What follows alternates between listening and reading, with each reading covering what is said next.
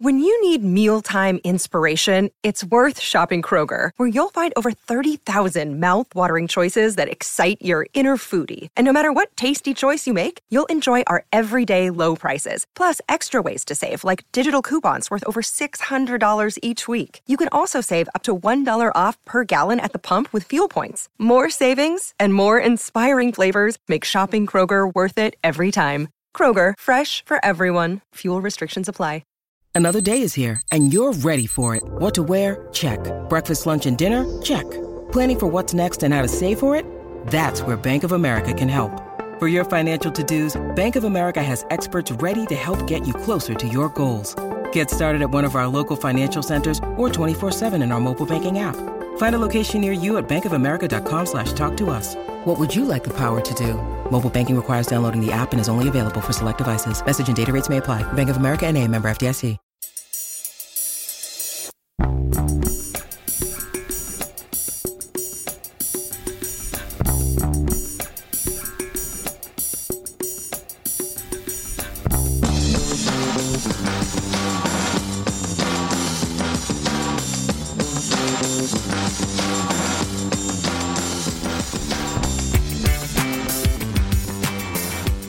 Welcome back to a Celtic State of Mind. It's Friday afternoon. I'm Paul John Dykes.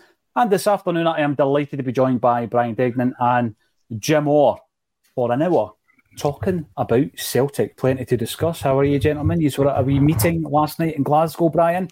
Could you fill us in on what that meeting was?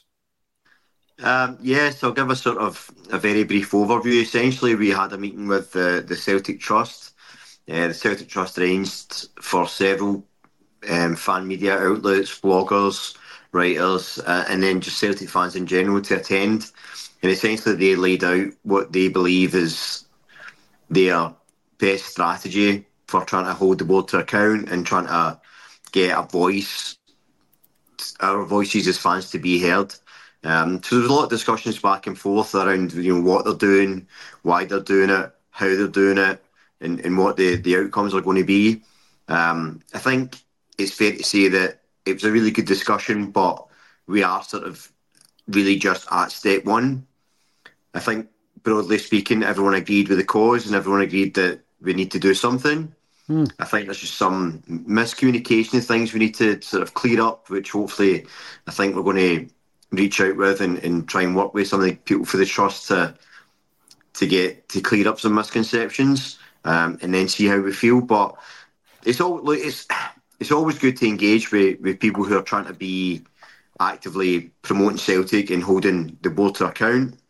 Um, so, as, and as I say, the, the meeting was positive. I think everyone's on the same page in terms of where we want to get to.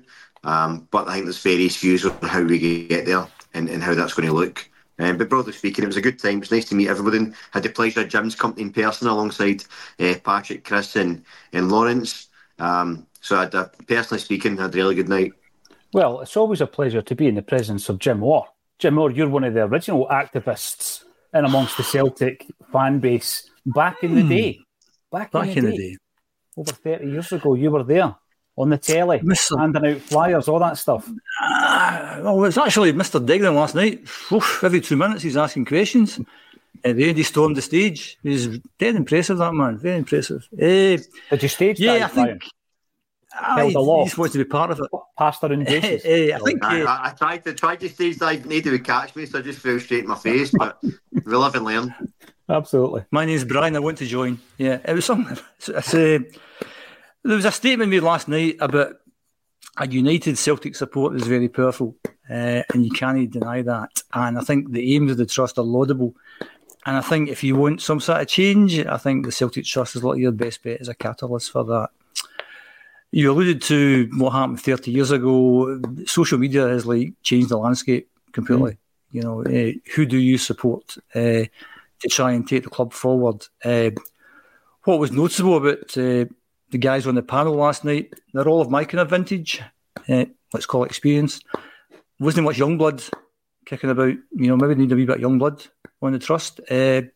support what they're trying to do. They're trying to get five percent of the shareholding. That's the kind of aim behind it. And once you get 5%, you can do some things kind of to annoy the board, you know, unless you've got substantial shareholdings. There's nothing really you can do. And at the end of the day, in my opinion, uh, unless Dermot Desmond changes his mind about anything, there's not a lot you can do as fans. Is what it is at this point in time. Uh, point I made, I thought the main uh, power lies with season ticket holders because we're the guys who who give them a sizable chunk of their income every year, and if they could be mobilised in some way, that would be a good thing to do.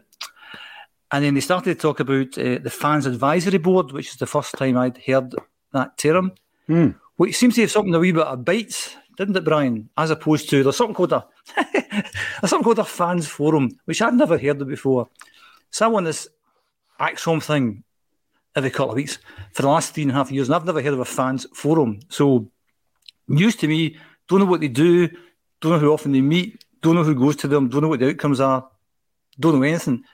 So as people will tend to tell you in any big organisation, communication is a big thing. So yeah. I can't be the only Celtic fan doesn't know there's a fans forum kicking about. But this fans advisory board seems to be more of a statutory thing. That if the club don't do what this advisory board tell them to do, then you can you can then take it further. So mm.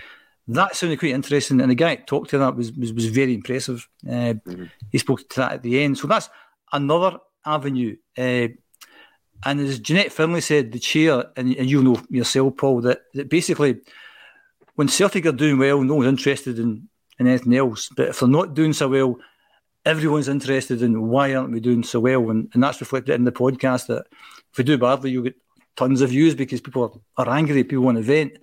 So, so I think over the last number of years, and there's been a few guys on on ACSOM have said this over the years, particularly Kevin Graham, that you know we're not particularly well run as a club.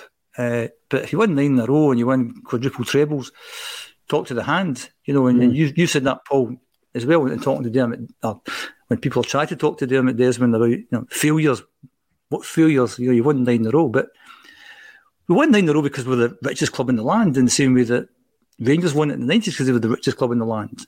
You know, so if you got the most money, then you should win things. So yes, it's an achievement, but you look at a European record and it's embarrassing, and that's down to the people who run the club. You know, so and I think because things have been went a wee bit pear shaped over the past, you know, you know, maybe what a couple of months or so. Mm. People are not now starting to look a bit behind the scenes to say, well, what does he do and what does she do? and talking about non-executive board members and you know the kind of without naming names, it's just well, what does that person do and how long have they been there for and all, and that stuff. I think fans should be talking about all the time. And uh, I'm not seeing the comments coming in, but I'm sure a lot of people are saying, "Going to talk about the football," rather than talk about this stuff. But but but this is the stuff that's important. And I think if you want to change at Celtic Park, I'd imagine the Celtic Trust, as I said, is maybe your best catalyst for that. I think the people on that on that panel have been supporting Celtic for a long, long time.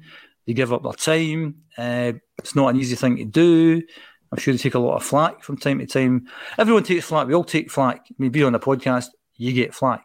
That's mm. kind of how it works. But uh, I just think that uh, we've not been a particularly well run club, even if you point to nine in a row and quadruple trebles. Uh, I mean, rivals across the city got to a European final a couple of years ago. They were one kick away from winning it, and we've been just rubbish, you know. So we've changed managers, we've changed players, we've done that kind of stuff. You know, we're a very risk averse, not very ambitious club at all. And I think that comes from the top. And I think that was a general frustration that was there last night that, well, how do you actually change that? Well, you can't really change it unless the guy at the top wants to change things. And going back, you know, 30 odd years, that, that the board were gettable at that point in time. You know, your, your mm. David Lowe's of this world, your Brian Dempsey's had a chance of getting maybe over 50% and taking control. Those days are long gone. The financial landscape has changed completely. That's never going to happen. And the 5%, yeah, you can be a bit of a pain in the backside. You can call for an EGM, you can you can make it difficult, but they've got the voting power, so they're always going to win, no matter what. And that's why I think season ticket holders. That's where it's at. But how do you how do you how do you harness that power? Mm. How do you mobilise that power?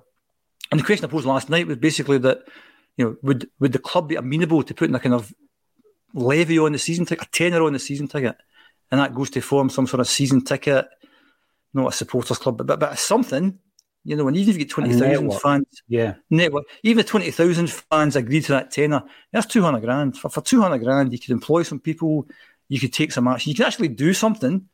Whereas, you know, the Celtic Trust, they're all, they're all volunteers giving up a ridiculous amount of their time trying to try and do something. So unless you've got people on the ground, I mean, Celtic, I believe, pay for a supporters liaison officer, you know, who works for the club. But would you not want your own supporters liaison officer? You need more than one, I think. I, mean, I don't go to away games, but you hear stories of outside Tynecastle and outside. We should have three or four. Absolutely. Supporters and officers sorting things out. You know, but mm-hmm. if the club aren't going to pay that, we'll say, stick a tenner on the season ticket. Let's get a fund together. Let's do something like that. Maybe that's completely, you know, a known startup. I do not know. But I think, as was said by Brian there, there was a few things getting mentioned last night. What about this and what about that?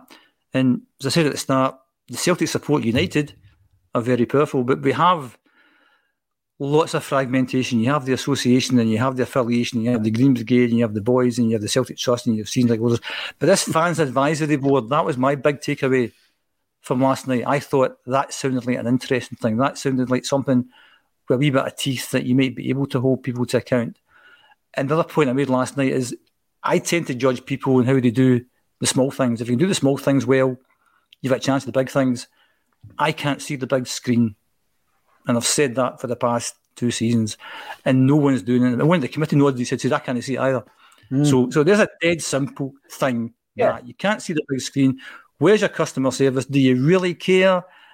I don't think you do. At the end of the day, sounds like a rant. Didn't mean a rant. At the end of the day, they're, they're a public limited company. What's their objective? Make money, and they're really good at making money, and you can't argue with them making money. Does that translate onto the park? No, really, and I'm sure we'll talk about that in a bit more depth today.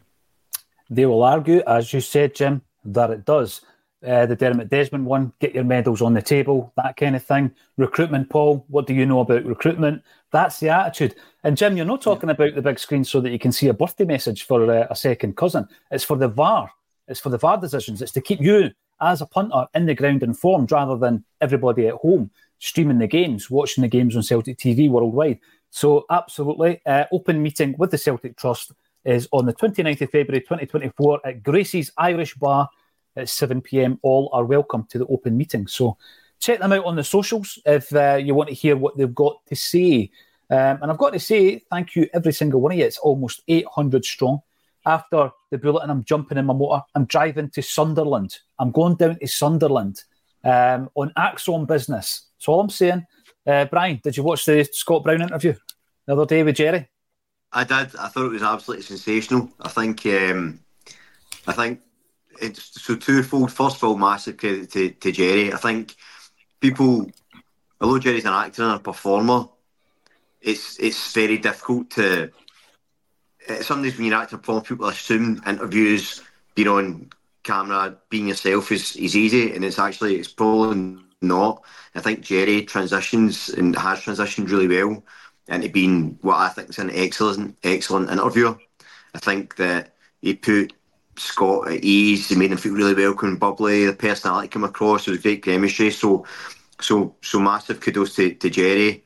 Um, and of course, Scott Brown. I think, I think everyone that's met him says he's a he's a really nice guy, and I think that came across as well. It's quite hard to fake sort of genuine, sort of camaraderie and repartee. And I think I think they had it off well. So yeah, absolutely brilliant interview. Um, really good at ACSOM were doing that sort of stuff, and they covered Ayr United as well. It wasn't just all Celtic centric. So I think really accessible interview for everyone as well. So brilliant job, all in. Yeah, I, I agree with that. I thought Jerry, a uh, big loving by the way. If you're tuning in, Jerry, thought it was brilliant. He, he really put Scott Brown at ease. Scott uh, opened up. You could see it as the conversation went on, and uh, we are going to have more content. He also knew his stuff, channel. Jerry. Also, yeah, yeah, definitely, definitely. He also knew his stuff, which is the most important thing. You can't sit there and hum and haw. And a lot of it was unscripted. I think he had a plan at the start, and then just let that be, and just his own personality come out. Yeah, so a bit of a loving. Well done, Jerry Taylor, top man. Absolutely, and we know that uh, when you get a, a coup like that, um, that other platforms will pick up on it, mainstream platforms will pick up on it. They're looking for a narrative. They go for the Celtic Rangers narrative, of course. Uh, quite frankly, I would have ran with the kangaroo story. That's another thing. If you've not listened to it, get on the channel. 10,000 do you have? So well done, Jerry. And here we go. Jungle Line, very often the first out the traps. Um, I set this up at half past 11 today, and Jungle Lion was the first at the traps, um, responding to that notification bell. Let's hope the Lobbles and the Strachan's don't have a nephew playing in goal somewhere. This will lead us on nicely to uh, the main tagline. I think when someone comes to the club, they make a positive contribution, even if it is for two or three seasons, Brian, they are definitely worthy of discussion in any case. Under these circumstances where we are just now, the fact that there doesn't seem to be a succession plan in place, there is no goalkeeper in the building. You and I have spoken about it a hell of a lot over the last couple of years that Joe Hart has been at Celtic. Um, I remember the initial pre, um, presser that uh, Axel Morat, and he was talking about the next couple of years. He said it a few times. It was like in his head, next couple of years. It was almost as if he had two years at Celtic. And I, I felt at that point, Brian, that um, the, give him another year, give him a, a third year, but have that succession plan and have somebody coming in who is your first choice, but Joe Hart is going to play some games. And as a as a couplet, if you like, in the, the, the practice games and in the training, Joe Hart's influence and experience would be vital to the new, man coming in. We've not we've not done that. We're, you know, we're left with Siegrist and we're left with Bain and Ogbongbemi is is out on loan, not playing. Um, I don't think we've handled it that well. Is where I'm going with this. Before we get into the positivity of Joe Hart and what he's contributed, I don't think as a club we've managed this that well. No, and, and, and sadly that's that's nothing new. Um, I'm forever harping on about succession planning structures, and it seems bizarre to me that we, I mean we'll talk about how we feel about Joe Hartley's performances and his place in sort of Celtic folklore, but irrespective of how you feel about him, it was always the case we had to replace him because his age, or at least get another keeper in to provide competition, sort of worst case. And we knew that in the summer we kind of knew it last summer and nothing happened. And we thought, all right, okay, well, maybe definitely this summer though. That came and went. Right, January gets him done. That came and went. And then obviously Joe's been thinking about retirement and fair play to him. I think he's done it the right way, actually. I think he spoke really well about his decisioning and doing it. And I think he'd done it in the best interest, uh, taking a bit of pressure off the rumourville and, and, and things like that. So I thought that was good. But yeah, very strange decision by Celtic not to get replacement tied up anyway. Now, apart from the fact Scott Bain and Siegrist aren't good enough, they're both not that young either. So even just in the interest against somebody that was younger for a long term strategy, they never done that either. It was very, very strange decision. So, mm. and I think you can apply that logic to to pretty much Celtic overall. It's just that I think Joe Hart's at the moment a very, other goalkeeping position rather, is a sort of the sort of personification of a lot of the problems at Celtic because no succession planning, no long term thinking, and you know we'll talk about Joe Hart separately, but it's just a strange situation to be in. It is a strange situation, and as you say, when you're bringing in a goalkeeper who's already kind of on the wrong side of thirty, I mean, how good would it be just to be on the wrong side of thirty, Jim? On the wrong side of 30, um, then the, the plan should start right there. A long time ago. Don't know what that means. What that means. Uh, I don't know how long ago, Jim. But you know the thing. The thing is, yeah, I, I just, uh, I think the last two seasons, Joe Hart's been part of a part of a team that we like all the players, we mm-hmm. love all the players. I think this season he's came to the fore because those players that we love have kind of gone down and down and down. And if I had to say who are the players who are worthy of a start this year, then Joe Hart's one of them, Carter Vickers is one of them, Callum, Matt O'Riley, Kyogo, that's it. So he's, he's part of that cohort, I think. Whereas last season, we didn't, and the season before, we didn't talk too much about Joe Hart because he was part of a lot of guys who were really good. But he's been pretty important this season. He's made a lot of really good saves in the last few games that if he hadn't made, the league's finished. Uh, so he's sort of came to the fore. He's a big personality. He's a leader. And apart from Callum McGregor, we don't have any other leaders in the team. And that's go back to the kind of short sightedness of the recruitment and succession planning and all that kind of stuff that we've talked about ad nauseum for quite a while now. Uh, when he first came, I didn't know what to expect. You can hear the stories of a big head and what have you, but he's been unbelievably good. Uh, he is somebody you would maybe like to keep in some sort of coaching capacity, but I know that Stevie Woods is that kind of that kind of sewn up that job, so I'm not sure where he would go. if he stayed. Uh, he's made a huge impact, uh, mm-hmm. very popular figure, and hopefully he does go win that third league title. It'd be good if he did. But yeah, the lack of succession planning, the Siegrist thing's bizarre, I think, because he looked really good with Dundee United. And a lot of Celtic fans, myself included, thought he'd not a bad guy to get. Scott Bain's still kicking about there, earning a wage as well. So uh, you've got no confidence, as you said, on the other two. And, and there's bits, maybe in the past couple of seasons, people were a bit unsure about Joe Hart. Not so much about his saving, more about going a wander and able to play Ange ball and stuff like that. But he's, no pun intended, head and shoulders above the other two. Uh, and it's just a shame we haven't got was Butland type of keeper. Was that deliberate? I just thought about it there. Just when yeah. I was talking about it. I just, just thought, you thought it. Ah, nice one. As you do. As you do. uh, as you do. So, uh, yeah, uh, it's a concern because we need two good goalkeepers, I think, and we don't have. We've only one just now. So, uh, and we have Scott Bain. And what, what, what contract did he get? Was it a three year contract? Or something? Well, that went under the radar because Celtic didn't actually officially announce it, did they? Uh, it must have been one of the weeks where things weren't going well and they thought, right, we're not going to announce Bain's contract and we're not going to announce that it's uh, Mohamed Bangura's birthday because we never ever got it confirmed. But, yeah, it's just it's just the logic behind what we're doing at times is a bit baffling. You know, the, the Nicolas Kuhn, who I met, mm. uh, five Nick. and a half year contract. Nick, my mate Nick, aye, good luck, mate. Thanks. Uh, how do you get somebody a five and a half year contract? I, I just it, think where's that number come from? They've got to this point now, Jim, and we'll get on to the, the transfers because I've got a wee thing I want to speak about regards to Mo, Elyounoussi, Copenhagen, etc. But we've got to a point now where we're painting ourselves into a corner. You know, and I think Mo, Mo Elyounoussi, I'm going to use him as an example. I don't know if we were interested or not, but he would not fit the criteria set or the remit set by whoever's setting it, by the way, for the the uh, recruitment team. Uh, Mo Elyounoussi wouldn't end up on a, a shortlist of players if we are looking for a winger because of his age profile, Brian. So yeah, free transfer, brilliant. Okay, so no transfer fee, so you can afford to pay him a wee bit more in wages. But what we've done in terms of a winger when Jota left, and I'm not saying he was as good as Jota, I'm not saying that at all, and I know that he divides opinion a bit, is we've gone out and bought four wingers, four wingers, right? all of whom have come with a transfer fee and obviously kind of smaller wages, but combined equals probably the wages of Elyounoussi. He's going to Copenhagen. He's playing with a Champions League team in the last 16, albeit they're going to get probably papped out by Man City. But they've done really, really well, Brian. I think that you can have a formula, you can have something that, that, that works, but you need to be able to be prepared when the right body comes along, like Aaron Mooy, to say, okay, we're not going to make any money off this player, but will he improve the team? And if he improves the team, then we've got a better chance of winning the league. I just think that we've got this plan, this formula, and we're too stringent. We stick to it too rigidly. So listen, there's going to be others. I'm using Elyounoussi as an example, Brian, but we wouldn't sign him because we're too rigid with our transfer strategy, and uh, we wouldn't look upon him as being an asset but he is an asset. We just won't make money off him, but he still is an asset, isn't he?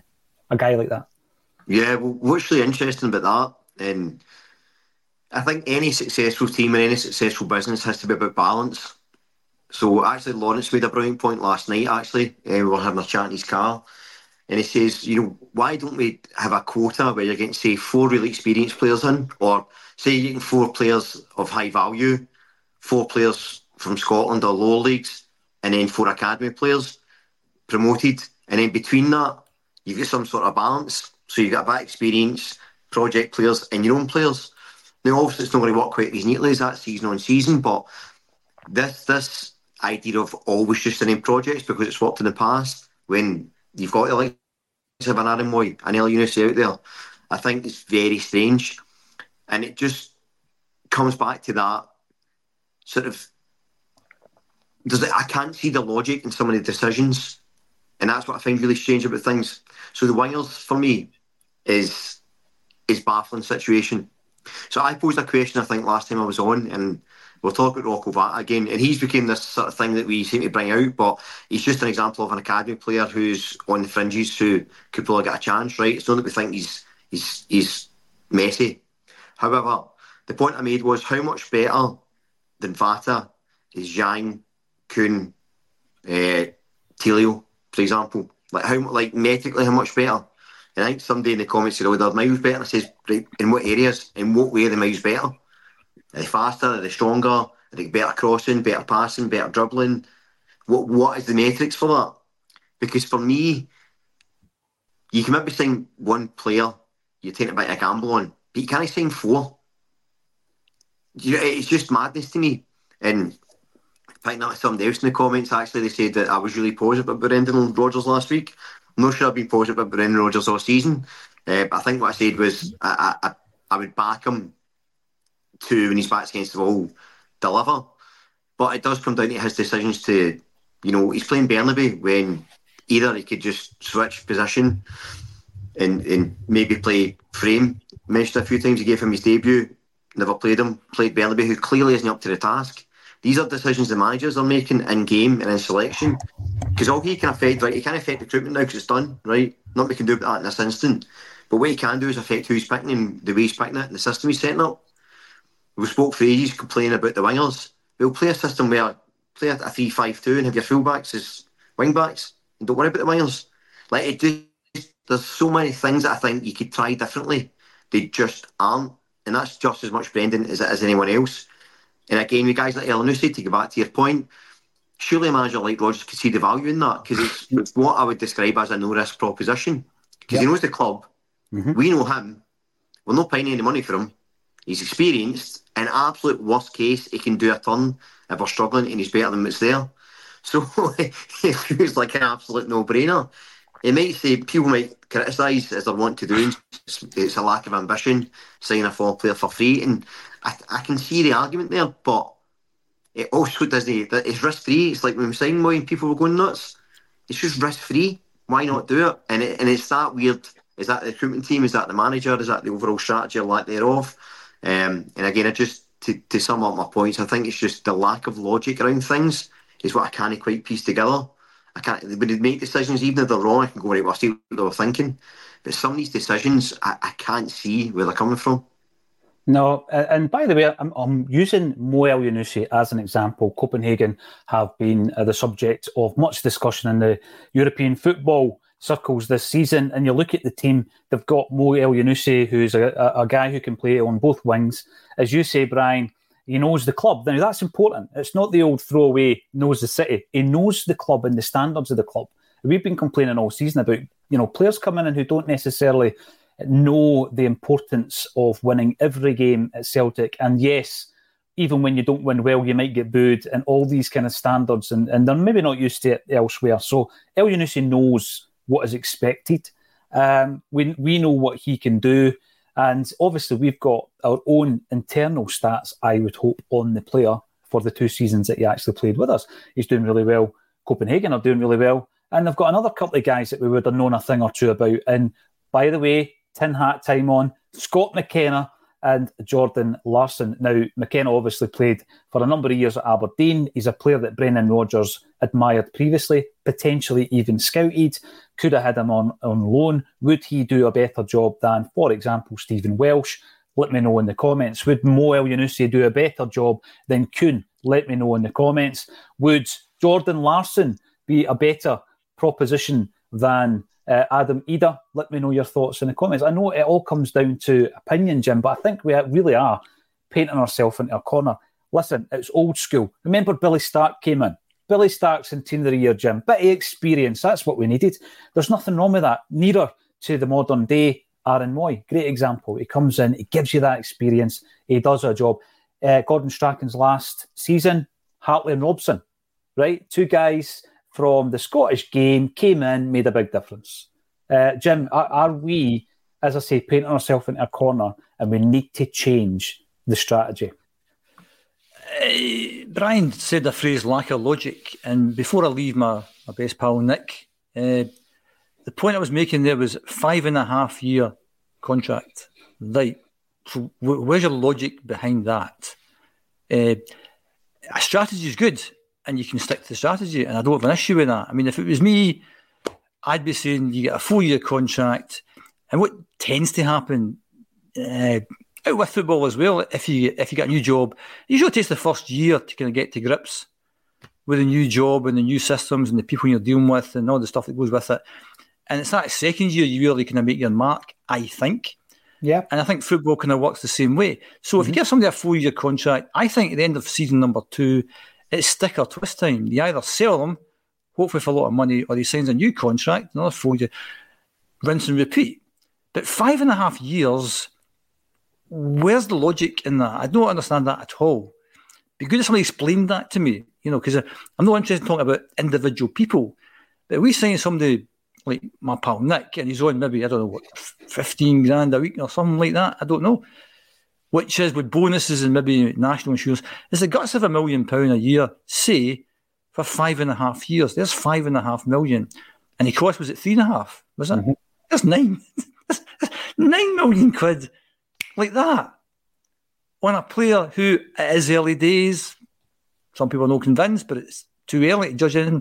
But there's nine million pound invested in that one young guy because he's on a five and a half year contract.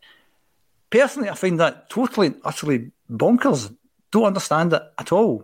Don't understand the logic at all. The question you posed there was about experience. Absolutely experience. We don't have experience in the team, and that's why we find it difficult to get over to get to, to, to maybe see out some of these games. An experienced head in the game last week against Kilmarnock, with a lot of got us through the game. But bringing on all these young guys, and the manager's making mistake after mistake after mistake. And I don't know if I mean I haven't been on social media much this week, but when the Kilmarnock play, I think it was a big centre half had been down injured. Callum McGregor called everyone together with about ten minutes to go and had them in a huddle, and he was given the kind of this because he's the only leader we've got, mm-hmm. and that was good that he was doing that but you're wondering, you know, what kind of effect that would have, if any. Young German guy, young Korean guy, young 60,000 people going bonkers. You know, you need that experience. You need your Aaron. It was Robson and Hartley that won the league in 2008. Because with not many games to go, we were, we were quite a bit behind and we were getting booed off the park. And, and again, a very ordinary team. You know, I mean, with, with, with great players like Boruc and, and Naka say, but you know, was McManus was in that team, and, and, and from memory, Naylor was in that team, and Gary Caldwell, Hartley Robson, Scott McDonald, Vennegoor. You know, they weren't big stars, but experienced guys will get you through.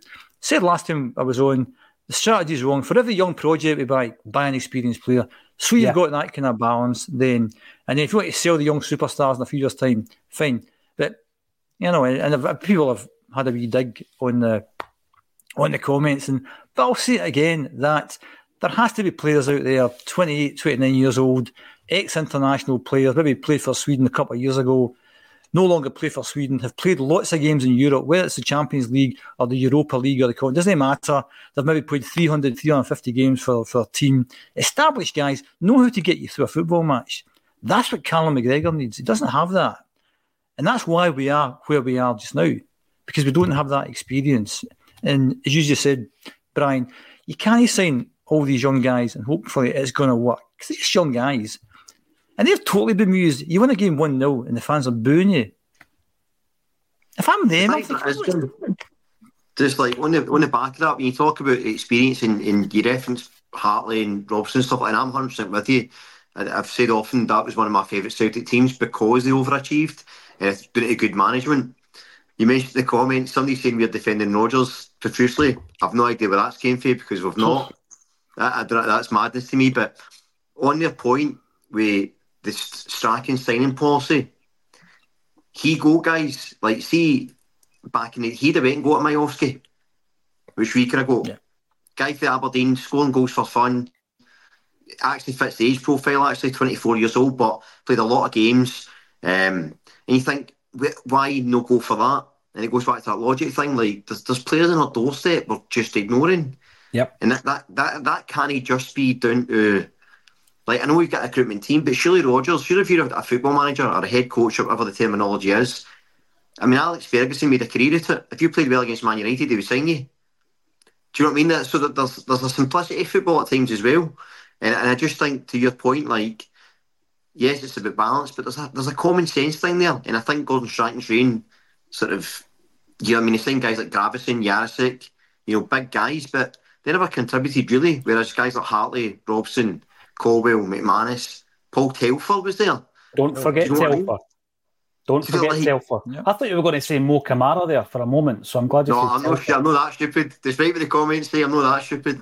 But um, but the point being, these were guys that were robust. Knew and he do, sprinkled it with the quality, Brian. Yeah, Boruc and, and Nakamura. Yep. Again, perfect balance. Then the younger guys that you had, like your McGeady's, your Maloney's, the new club that were there, you McManus that came through the ranks.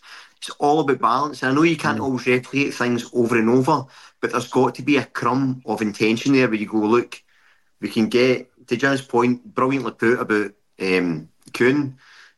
I mean, a nine million cost for a guy who, at me going to do well, but that's insanity. And it goes back to that logic point. You know what? And you mentioned Camara. I know people thought about the boy Danny Armstrong, right? I don't think he's good enough for Celtic. However, is he better than Yang? Probably. He's certainly having a better season. And he's having a better season. Yeah. Mm-hmm. Do you know what I mean? And it's just like, but they go, well, like he's 28 now and he's no super famous and he's Scottish. And you go, well, who cares? You know, if you get him into a job for a season where in that area we're clearly lacking. And again, look, I don't think he's, I'd be super excited about him. But given how poor some of the players are at the club just now, guys like that must be worth a point at least as a backup. It's part of, I think it's part of finding that balance, Brian. Um, the point I continually make is are guys like, um, and I'm not saying because we never signed him for Hibs, but John McGinn came through at St Mirren. I seen him as a 17 year old. He bossed the game. He was up against Stefan Johansen, a Norwegian internationalist. You could tell then that's a boy who's going to, you know, he's definitely got potential. Why not buy him uh, at that stage, loan him out?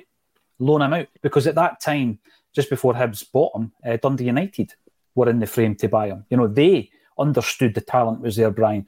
And I think that you could bring him in and uh, loan him out to another team in Scotland, not even necessarily the one you brought him in from. We did it with Ryan Christie, didn't we? He might not have been ready for Celtic, but we thought, you know, if we don't get him now, someone else is going to take him away. He's going to become too expensive. If he goes down south, too expensive. So getting him in, and if they're not ready for the first team, loan them straight back out. Lewis Ferguson at Hamilton, you knew he was a great player then. Never mind now, all these years later, when he's breaking records in Italy.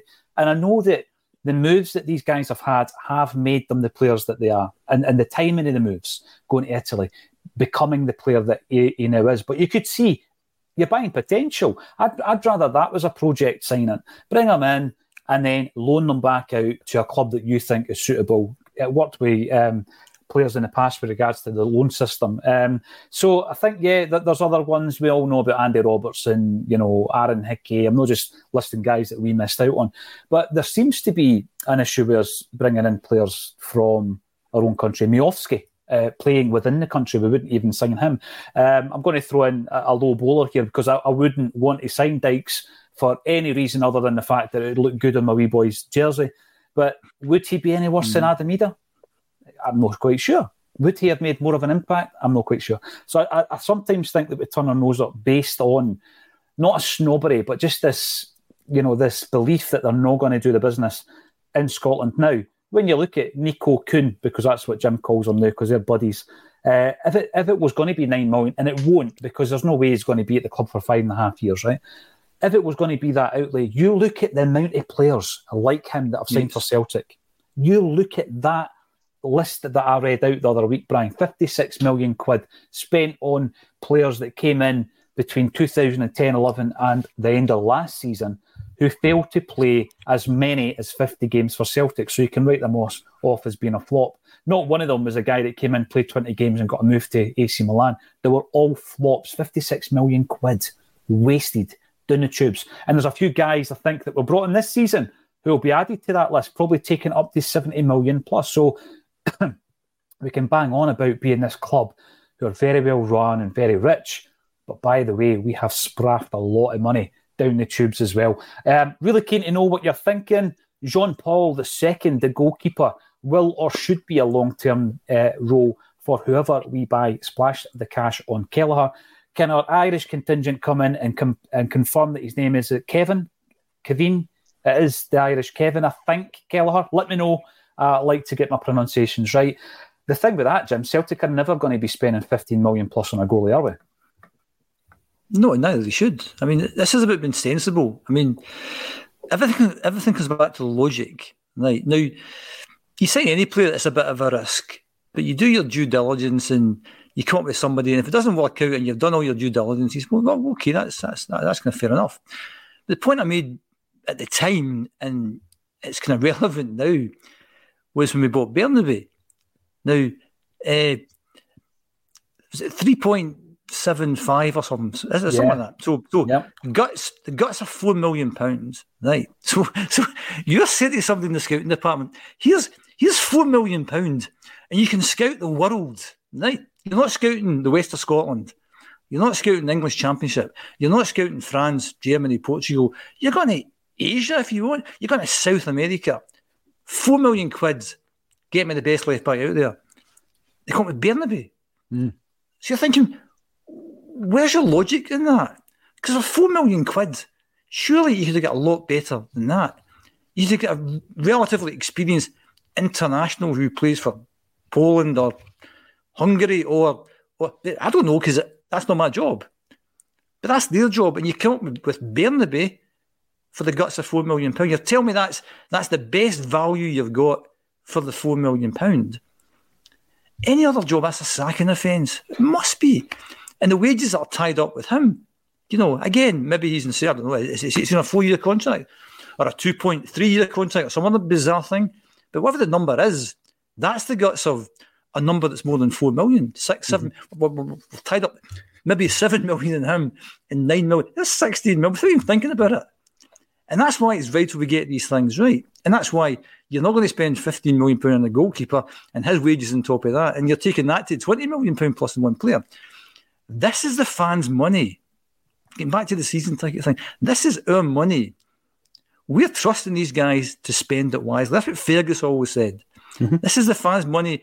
I have to spend it wisely. And that's why, you know, at the time when he was getting lots of grief because Cadete and Van Hooijdonk and Di Canio, and he was saying, look, this is the fans' money I've got here. I need to spend this wisely. And maybe sometimes he got it right, maybe sometimes he got it wrong, but hey ho, that's how things work.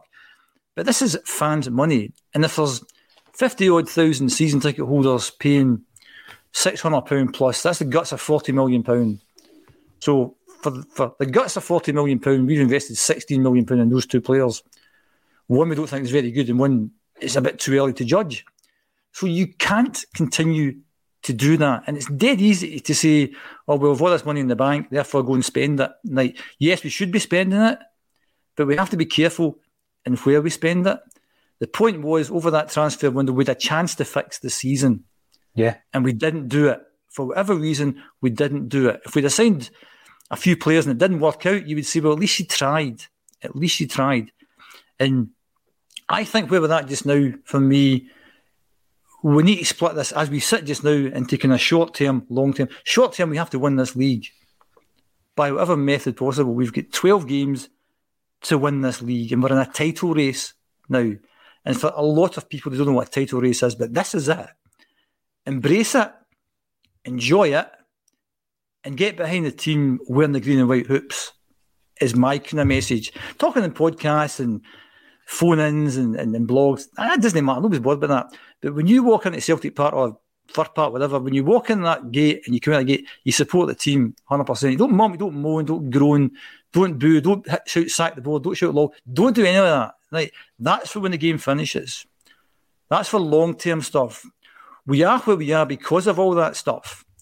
But we've got 12 games to go and we need to, and you know, a game last week, come on, the mumps and the moans were happening early doors. That doesn't help the players. They're young, they're inexperienced, they need all the help they can get. We need to get behind them and push them on. Because if we win this league this year, that'll be pretty sweet. Right. We're not the favourites, rightly so, because we've been too inconsistent. And I know people say, well, the main rivals aren't that good. They're more consistent than us. We beat them twice, yet they're still ahead of us. Mm-hmm. That's our fault. So the manager has to step up as well. Because I think he's got 12 games to save his reputation at the end of the day. And I don't look at the comments, but in terms of backing the manager, no me. At the time he got appointed, I said, this is unimaginative, this is lazy. Because for me, and I hope he pulls this off, hope, hope, as a Celtic fan, I want to win this league, but the trajectory of the manager, and I don't blame him for leaving last time because I think he was undermined by the chief executive, but the trajectory of the last time he was here 106 points, invincible season, 82 points the next season, and was doing worse when he left. The trajectory was down. He was signing Missondos and Ollie Bucks and the boy Weir. Signings, he get lesser relegated last season. Again, looking at logic, why, oh, why would you bring someone like that back? Set the start of the season, I hope we would do well. And I'm and I back him 100% because he's the Celtic manager. But for me, logic went right out the window And who's to say if they brought somebody else in, they wouldn't have done any better.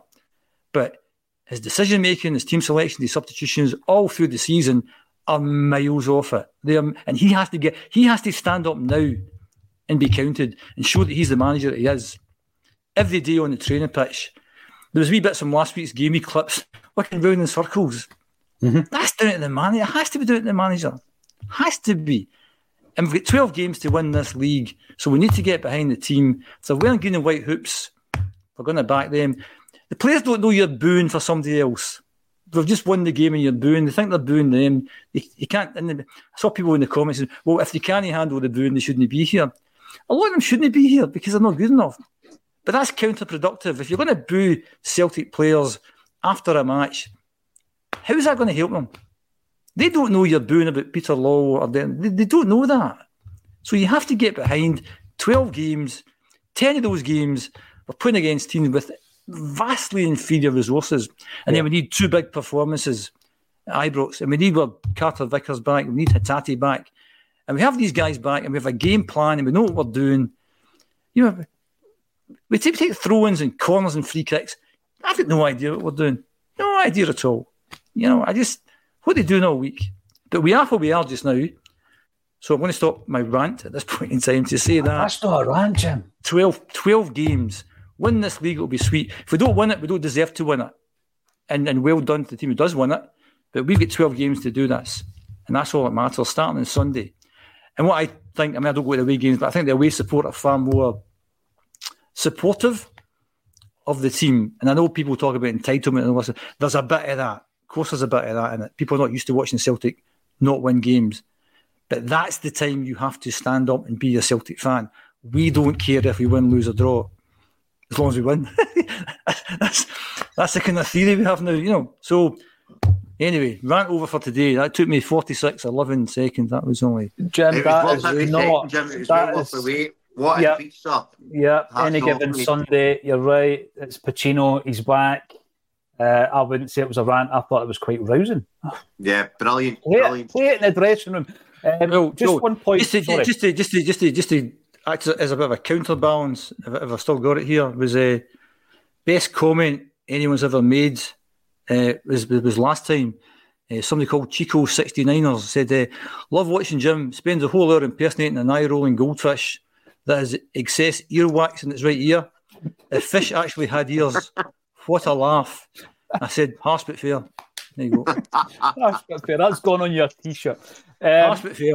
one last point on the Bernabei discussion. Uh, Alexandro Bernabei, you're right. You've got four million quid. There's your budget. Four million pounds. We need a left back, right? Um, and we go in 2022 and we buy Alexandro Bernabei. Um, who else was available at that time? Going back to the discussion that you and I just had, Brian. Well, Josh Doig was available at Hibs. Uh, we could no longer buy him. We could no longer buy Josh Doig um, two years later because he would be uh, out of our price range um, if we were to have gone and tried to buy him. Uh, another player who was widely known to be a, a very, very promising talent was, of course, Aaron Hickey a couple of years la- um, earlier, leaving Hearts for Bologna. And again, we could not sign him now. We could not go toe to toe with the clubs that are interested in these types of players. So it's about knowing sometimes that the player you're looking for is on your doorstep. You know, it shouldn't have to be the wide net all over the globe. And if there is somebody playing for Lanús in uh, Argentina who is better than Josh Doig and Aaron Hickey, go and get him. But Bernabei's not that player. So I, I do think we need a much more of a balance. What do you make of what Jim's just said there? I thought that was quite a rousing um, speech rather than a rant. Let us know what you think. Come on, PJ. Why Sunderland? Alex, I don't know. Maybe you should look at their squad. Is there anybody in there of uh, ex Celtic uh, vintage. I don't know. I don't know. You, you'll need to work it out. Are ACSOM still on the Brendan bus? Donny Tiny Hands? We don't. We didn't use public transport. We don't use buses. But um, I think Brendan bus at that time. I'm going to say it. I remember Jim calling it out as being an uninventive, uncreative appointment at the time. Jim said it. I wanted Maresca. Um, I, I, said you wanted Maresca. You did. Not with hindsight, Brian. You wanted Maresca. Of the three of us on today, Donny, um, if that is Donny out there, because I heard he was a Rangers fan last week. Terrible, tragic mm. humour. Um, I did want him back. I did want him back, Brian. I, I thought, brilliant. He's the best gaffer we can get. Uh, and we can discuss all this kind of stuff. But what I don't like is a narrative that is now being widely spread in the, the mainstream around a new manager uh, to replace Brendan. And if Celtic fans can't see that for what it is, mischief making, then you need to realise that that's all it is. Uh, Joe Hart, another word on Joe Hart. Brian, um, I hope we get through this season. My priority is always the league. It'd be nice to get a double, of course it would. But um, if if we win the league and he's come up here and he's won three leagues and away he goes, I think one moment this season, there's been a lot, but one moment this season would be that that game up at McDiarmid where we're two one up, having come back from a goal down at half time. Hart makes a save right next to the post we break away and we score the goal to put it beyond St Johnstone. There's moments like that every season from Joe Hart, as well as his leadership capabilities. Um, even if he didn't decide to retire, it was time to replace him at the end of the season.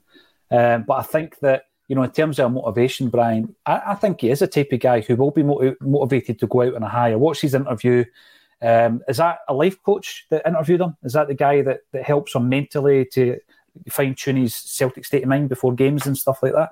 So it is the right time, Brian. But I do think that even this season, when he's been coming under a lot of criticism, I don't think he's had a bad season.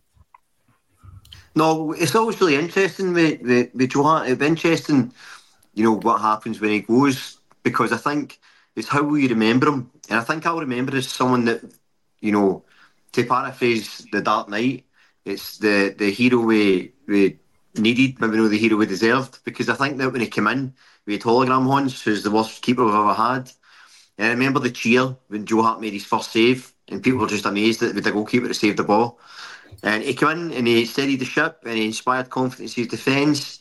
Um, is he great with his feet? No, we knew that. Is there times he's got mistaken him? Yes.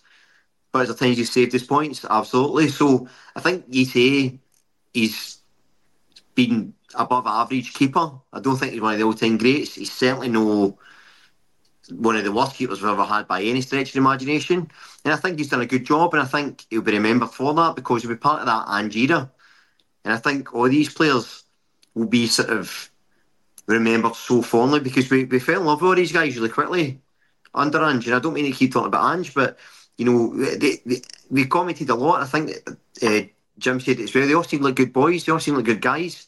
You know, you put a real liking to them really quickly, and I think just being part of that group will be fondly remembered. Um, you can see people now talk about Starfelt as if he, you know, he's Beckenbauer because he's not here anymore because you remember him fondly. And I liked Starfelt, but I think it was brilliant.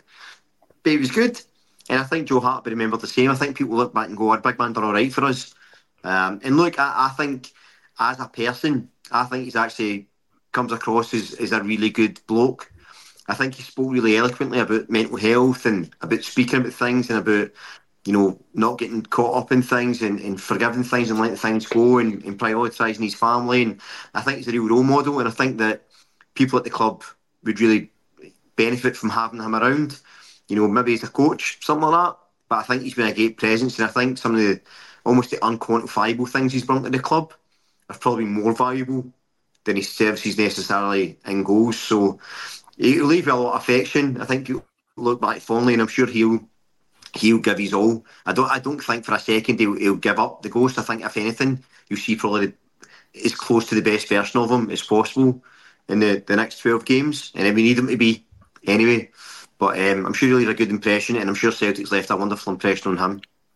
Yeah, and and you know, also you can actually make a case for him if you if you ignore Europe, you could make a case for him being the best player this season. And Matt Riley in the first few months was, was, was easily the best player. He's tailed off a wee bit with some of his move. I don't, I don't know, but but Joe Hart's been, been fairly consistent league wise, and you would say over the past month or so he's not been the best player.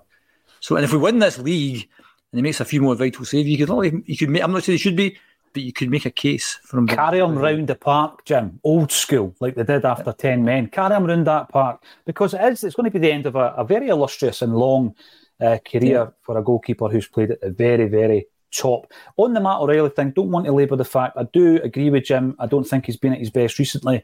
Uh, and automatically, as football fans, we think, oh, it's because his head's turned and there's been this interest from Atletico Madrid, and undoubtedly other clubs are being sniffing about.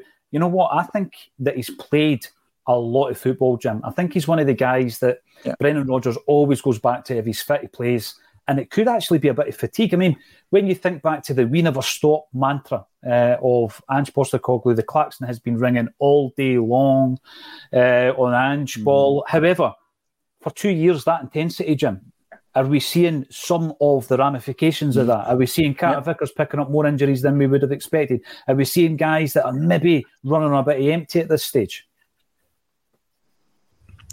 Well, think it's down to the squad. The fact we don't have a big squad. Uh, we don't have a, squad, we have a big squad. We don't have a squad where we can depend on players coming in. And because he's been playing so well, you're never going to leave him out. Uh, games are too vital. Uh, yeah, I think I think that third cog in the midfield's a bit that's been missing uh, all season with Hatate being out. And again, the manager went for Turnbull instead of Hatate at the start of the season. Mm-hmm. That might have made a difference if Hatate had been playing all season, might not have picked up the injuries he's got. So uh, yeah, I mean, uh, who knows? Matt O'Riley's a young guy, big future ahead of him. Uh, yeah, a potential move has to has to weigh on him. Yes, maybe he's been playing football. Maybe that's a combination of both of those things. Who knows? Uh, but yeah, good, good player at the moment. Probably the best player of the year.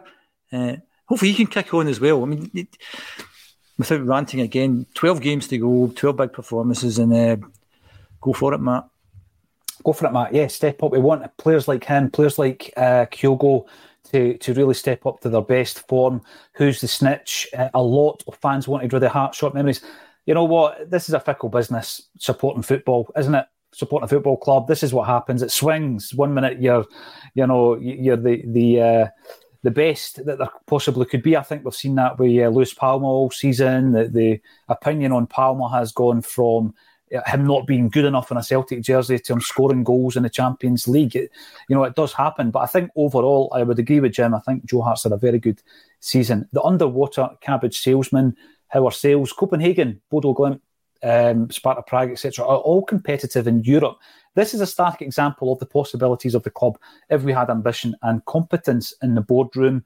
Uh, this goes on from a conversation we had near the start of the show for anyone who's tuned in a wee bit later, whereby there's a few guys in that Copenhagen team we could have had, and it wouldn't have taken much effort to get them, uh, or indeed outlay, and uh, we could have had those guys. Would you have taken Mo Elyounoussi, Jordan Larsson, and Scott McKenna? Let us know in the comments section. Stevie Boy is also in on the comments. Martin, some of his decisions in goal are baffling, talking about um, Joe Hart. No doubt a decent shot stopper, but punching the ball when it's easier to, to catch and his position, uh, positioning at set plays, I right time for me. I, I tell you what, though, he's not really had a settled defence in front of me either, so I'm going to throw that in as a wee mitigating circumstance. Uh, Brian, give me your lineup for Motherwell on Sunday. Must win game, as uh, Jim said earlier on. All the cliches are getting rolled out 12 Cup finals, starts at the Fir Park What's your lineup? Um, so um, going to start with Joe Hart and goals. Um, just to address that, the, the, comment for the, the contributor, you can think Joe Hart's had a good season and still think we need to improve the goalkeeping situation. Both things can be true at the one time. It's not a binary sort of thing. Um, but I'd go Joe Hart, go back three of, um, I'm going to assume Cameron Carter Vickers is fit. Is fit. Would be CCV in the middle, Scales left centre back, Welsh right centre back, two wing backs of Taylor and Ralston. Um, midfield three, O'Riley, McGregor, Iwata, and a front two of Maeda and Kyogo. Because then you can easily shift that around yeah. if you need to. I mm-hmm. think you eliminate the need for wingers, which we, we, we don't have. I think Maeda can defend for the front and run at the back and provide space for Kyogo.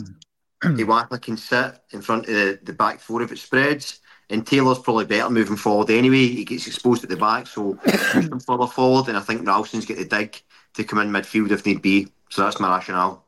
No, I like I like some of that. Um, I like Iwata. I've been talking about Iwata for a few weeks. Um, I also think there needs to come a point where Nawrocki is reintroduced into the Celtic side. Jim, what about yourself? Can you see can you see Brendan um, being a wee bit less cautious, maybe changing the shape like Brian suggested? Not a chance. I like that team, to be honest. And like yourself, Iwata, I think Iwata might be the key guy in these last 12 games. I think Callum needs help in there. And any time Iwata's come on, he's done well. Uh, and the the derby last year, maybe come on and he settled things down really well. Yeah. And the derby there, he was the guy, I can't remember if he was injured or not, but if, he would have been fit, he was the guy which I brought on in the derby game, but the manager completely messed that up and almost dropped points. So Iwata, yeah, uh, I like I like Ralston going forward. Uh, Johnston's a lot like a better player, but Ralston either scores goals or assists and goals. And we need to score goals. So Ralston, good. I agree with you, Paul. Nawrocki, I think it's time for him to step up. Uh, I think Liam Scales done a brilliant job, but maybe a bit like Matt O'Riley. maybe he's come maybe, maybe fading a wee bit. Hopefully Carter Vickers is fit because if he's not, that's a problem. And, and, and Taylor, yeah, so O'Reilly, Cal Mack, and uh, Iwata. I'd play two wingers, genuine wingers who can beat people in theory, and that'd be Yang and Kuhn, my pal. Uh, and Kyogo up front. Uh, just get the ball into the box as often and as quickly as you can. Uh, and if we don't manage to score the goals, then yeah, I think we need to maybe change up front. And Maeda up front alongside Kyogo is maybe a, a better bet than uh, because I don't think uh, his strength is in the air, which big guy, six foot plus, and go too good in the air. So again, logic is out the window there. They'd say, yeah, maybe Maeda and Kyogo up front if we're not managing to to do it. But I mean, we've put two two uh, close games against Motherwell. We were very very fortunate to score in injury time in the first game, and then even we get the penalty at Celtic Park in the late on, we still managed to to mess that up. They're not having a great season, but teams fancy themselves against Celtic this season. That's that's the that's the big thing because when when we scored nine against Dundee United, every team was fearful, thinking we could lose ten today, we could lose eleven. But when teams look at certainly what Kilmarnock did last week, Kilmarnock were pretty bold, uh, fancied the game, were confident. Uh, once they got to half time, only one goal down, they pushed up, they made it difficult. And I'm sure Motherwell will had somebody watching the game and thinking, well, we should be able to do that. But as I've said, 12 games to go, time for Brendan to stand up. We talked at the start there last night when the Celtic Trust said that a United Celtic support is very powerful. And I was talking about change at Celtic. We've got 12 games to go, and that same Celtic support could be very powerful in trying to get us over the line. So, at the another rant or rallying call, just just don't boo, just don't mump, just don't moan and let's win these next 12 games, win the league. Yeah, absolutely. A couple of things to leave you with. Scott Bain is indeed uh, still under contract until May the 31st, 2024. Paddy Roberts does indeed play for Sunderland. And uh, we've got somebody here, Brian, Rob McCleary, Scunthorpe Celtic supporters. Name me a player that played for Celtic and Scunthorpe. Brian Degnan, you're on the spot. Countdown clock is ticking away. Oh, GH, GH, GH. Striker. Gary Hooper, there you go. Gary Hooper. Where is he now? Still playing. He's still playing, Gary Hooper. He what a player Hooper was, by the way. One of the most underrated strikers we had. What a player. Yeah. 36 years of age, still playing for Barnet. Thanks everybody for getting involved. Uh, we are on the road. We are doing some gigs with Paddy McCourt uh, in various places around Scotland and also the one, the only, Brian's mate, Martin O'Neill. He has shared a sherry or two with Martin O'Neill in the past. Uh, let's go and do it again in April. Tickets are underneath this video. I've got to thank everybody for your support. Uh, the viewing figures have been phenomenal uh, over the last wee while. Yeah, sometimes feels like a, a, therapy session, but if you've joined us late, go back and listen to Jim Orr's any given Sunday Al Pacino esque uh, speech at 42 minutes of this show. It was very rousing. I'll be playing it again just before the Motherwell game in case I'm getting nervous. Thanks everybody for getting involved. Thank you also to Brian Degnan and Jim Orr for joining me on a Celtic State of Mind.